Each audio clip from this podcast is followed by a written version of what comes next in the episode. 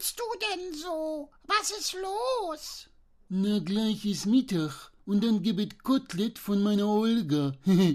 Aber du weißt schon, dass für deine Koteletts arme Ferkel ihre Kuchon verlieren? Ihre bitte wat? Ihre Eierkerle. Die Ferkel werden kastriert. Das ist ja eklig. Nicht nur das. Es ist bestialisch und grausam. Sie werden nämlich ohne jegliche Betäubung kastriert. Aua, das tut doch total weh. Aber wieso passiert das wegen meiner Koteletts? Ich hab da keinen drum gebeten, so was Grausames zu machen. Und meine Olga schon mal gar nicht. Soweit ich weiß, werden die Ferkel kastriert, damit das Fleisch später besser schmeckt. Genauer gesagt, will man dem sogenannten Ebergeruch zuvorkommen. Hierbei bilden sich in den Hoden während der Geschlechtsreife Hormone, welche auch in Blut und Muskeln übergehen. Wird dieses Fleisch erhitzt, kann es bisweilen nach Urin und altem Schweiß schmecken. Das kommt aber lediglich bei maximal zehn Prozent der Eber vor. Das heißt, dass es bei 90 Prozent gar nicht erst vorkommt? Trotzdem werden dann alle, also 100 Prozent der Ferkel kastriert? Dazu noch betäubungslos. Das ist ja wirklich widerlich. Da sich nicht erkennen lässt, welches Ferkel später den Ebergeruch produziert und man diesen aber gänzlich ausschließen möchte, werden folglich alle kastriert. Und diese barbarischen Kastrationen müssen bei Ferkeln in den ersten Lebenswochen durchgeführt werden, da bislang nur in diesem Zeitraum ein Eingriff ohne Betäubung erlaubt war. Hierfür gab es sogar extra eine Sonderregelung im Tierschutzgesetz, da diese schmerzhaften Eingriffe bei Wirbeltieren eigentlich verboten sind. Völlig zu Recht sind die verboten.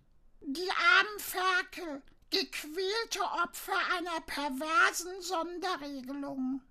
Im Jahr 2013 wurde entschieden, diese Sonderregelung zum 1. Januar 2019 abzuschaffen und die Ferkel ab dann nur noch unter Betäubung zu kastrieren. Somit hatte die Agrarbranche fünf Jahre Zeit, flächendeckend schmerzfreie Alternativen der Kastration einzuführen. Also das ist ja wohl mehr als genug Zeit. Seltsamerweise nicht. Die Frist wurde vom Bundestag um weitere zwei Jahre verlängert. Und das, obwohl es bereits Alternativen gibt, welche auch in anderen Ländern angewandt werden. Zum Beispiel das Gas Isofluran. Für Ferkel ist dieses Gas aber erst seit kurzem in Deutschland zugelassen. Aber es ist zugelassen. Ja, aber es sind noch nicht genug Geräte vorhanden, um die Betäubung bei etwa 20 Millionen Ferkeln zu gewährleisten. Außerdem dürfen bislang nur Tierärzte die Betäubung durchführen. Was dann wiederum eine Kostenfrage ist. Wobei das zuständige Bundesministerium eine Verordnung auf den Weg bringen will, welche den Landwirten erlauben soll, die Isofluranbetäubung künftig selbst durchzuführen. Wieso ist das alles nicht längst passiert? Man hatte schließlich fünf Jahre Zeit dazu. Zumal es, wie bereits erwähnt, Alternativen gibt. Zum Beispiel die sogenannte Immunokastration. Hier wird durch Spritzen der Ebergeruch verhindert. Brasilien, Australien und Belgien nutzen erfolgreich dieses Verfahren. In Spanien, Portugal, Großbritannien sowie Irland wird gar nicht erst kastriert, sondern durch Geruchsdetektoren Fleisch mit Ebergeruch ermittelt. Und wir brauchen allen Ernstes sieben Jahre Zeit, um unsere Ferkel schmerzfrei zu kastrieren? Wer weiß, ob diese sieben Jahre reichen. Ich glaub, ich werd Vegetarier.